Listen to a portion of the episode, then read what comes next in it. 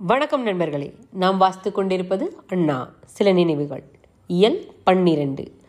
Car வள்ளல் யார்? புத்தம் புதிய ஸ்டாண்டர்ட் டென் கார் கொண்டு வந்திருக்கேன் அண்ணா. இப்போதே புறப்பட்டால் இரவு ஊர் சேர்ந்து நன்றாக படுத்து உறங்கிவிட்டு காலை பரபரப்பு இல்லாமல் நிதானமாக எழுந்து திருமணத்தை நடத்தலாம் அண்ணா என்றேன். இடம் காஞ்சியில் அண்ணா வீடு. வெளியில் வந்து காரை பார்த்ததும் அட ஆமா ஐயா புதிய ஸ்டாண்டர்ட் டென் தான். நம்ம திருவரம்பூர் காமாட்சி வந்திருக்காரே. டிரைவர் இல்லையா என்று கேட்டார்கள் அண்ணா அவர்கள். நீங்கள் இதில் சவாரி செய்து வருவதை பெருமையாக கருதி ஓட்டுநர் இல்லாமல் என்னை நம்பி இந்த காரை கொடுத்தனுப்பிய வள்ளலின் பெயரை கேட்டால் நீங்கள் அசந்து போவீர்கள் அண்ணா. சிரிப்புக்கிடையே இவ்வாறு சொன்னேன். அது யாரையா? அப்பேற்பட்ட கருணையுள்ள கார்வள்ளல் என கேட்டு முடிப்பதற்குள் நம்ம திருவாரூர் கருணை எம். என்றதும் உண்மையிலேயே வியப்பும் மகிழ்வும் கொண்ட அண்ணா அவர்கள் சரி இருவரும் சாப்பிட்டு ஓய்வெடுங்க. இரவு புறப்படலாம் என்று நாங்கள் எதிர்பார்த்து சென்றதற்கு மாறாக ஒரு முடிவை சொல்லிவிட்டார்கள். தனியே வெளியே வந்து என்ன மச்சான் நம்ம தந்திரம் பழிக்காது போல இருக்கே என்ன செய்யலாம்? நீங்க ராத்திரிக்கு கண் பிழிச்சு ஓட்ட முடியுமா? என்றேன் காமாட்சியிடம்.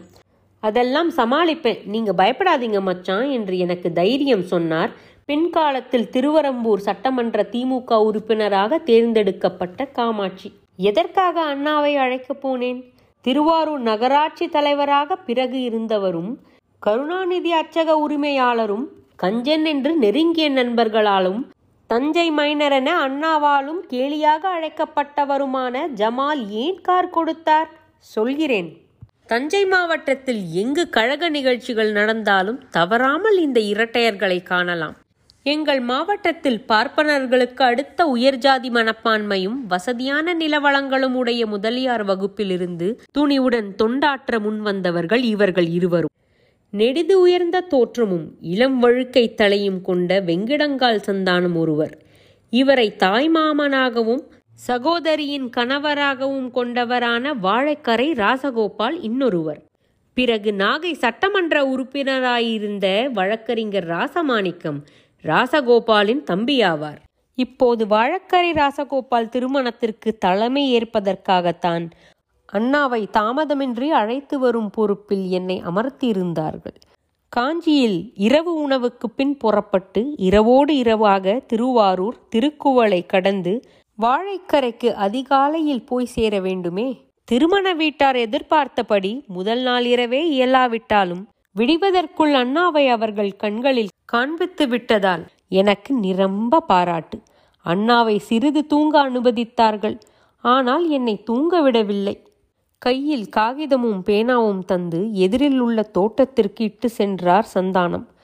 கவிஞரே சாயங்காலம் மதுரை சோமு கச்சேரி இருப்பது உங்களுக்கு தெரியும். அவர் இப்போதே இங்கு வந்து விட்டார். அவரை கேட்டதில் அவருக்கு கழகப்பாட்டு ஒன்றும் தெரியாதாம். நீங்க ரெண்டு பாட்டு எழுதித்தாங்க அண்ணா முன்னால பாட அவர் விரும்புகிறாரு என்றார் மணமகன் ராசகோபால். நினைவாற்றல் மிக்க நண்பர் ராசகோபால்.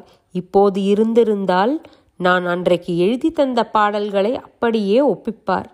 நான் அப்போது எழுதியதை மறந்து விட்டேன் ஒரு பல்லவி மட்டும் நினைவில் நிற்கிறது. மூன்றெழுத்து மந்திரத்தை மொழிவாய் என் தோழி திராவிட முன்னேற்ற கழகம் என்றும் நமக்காக வாழி. இன்னொன்று விருத்தம். இரண்டு பாடல்களையும் இசைமேதை மதுரை சோமு அழகுற தாமே இசையமைத்து இன்பமாய் பாடினார் மாலை இசையரங்கில். அண்ணா ஊருக்கு திரும்பிட புறப்படுகையில் என்ன கருணானந்தம் போவோமா என கேட்க நான் வரலை என தலையசைத்தேன். அவ்வளவுதானா? தேர்தல் நேரத்தில் ஓட்டு போட வாக்காளரை அழைத்து வர கார் தந்து திரும்பும்போது நடந்து போக சொல்வார்களே அப்படியா? என்று நகைச்சுவை வழங்கினார்கள். அப்படியல்ல அண்ணா திரும்பி போக உங்களுக்கு அதே காரை தருகிறார் ஜமால் என்று கூறி வழி அனுப்பி வைத்தோம்.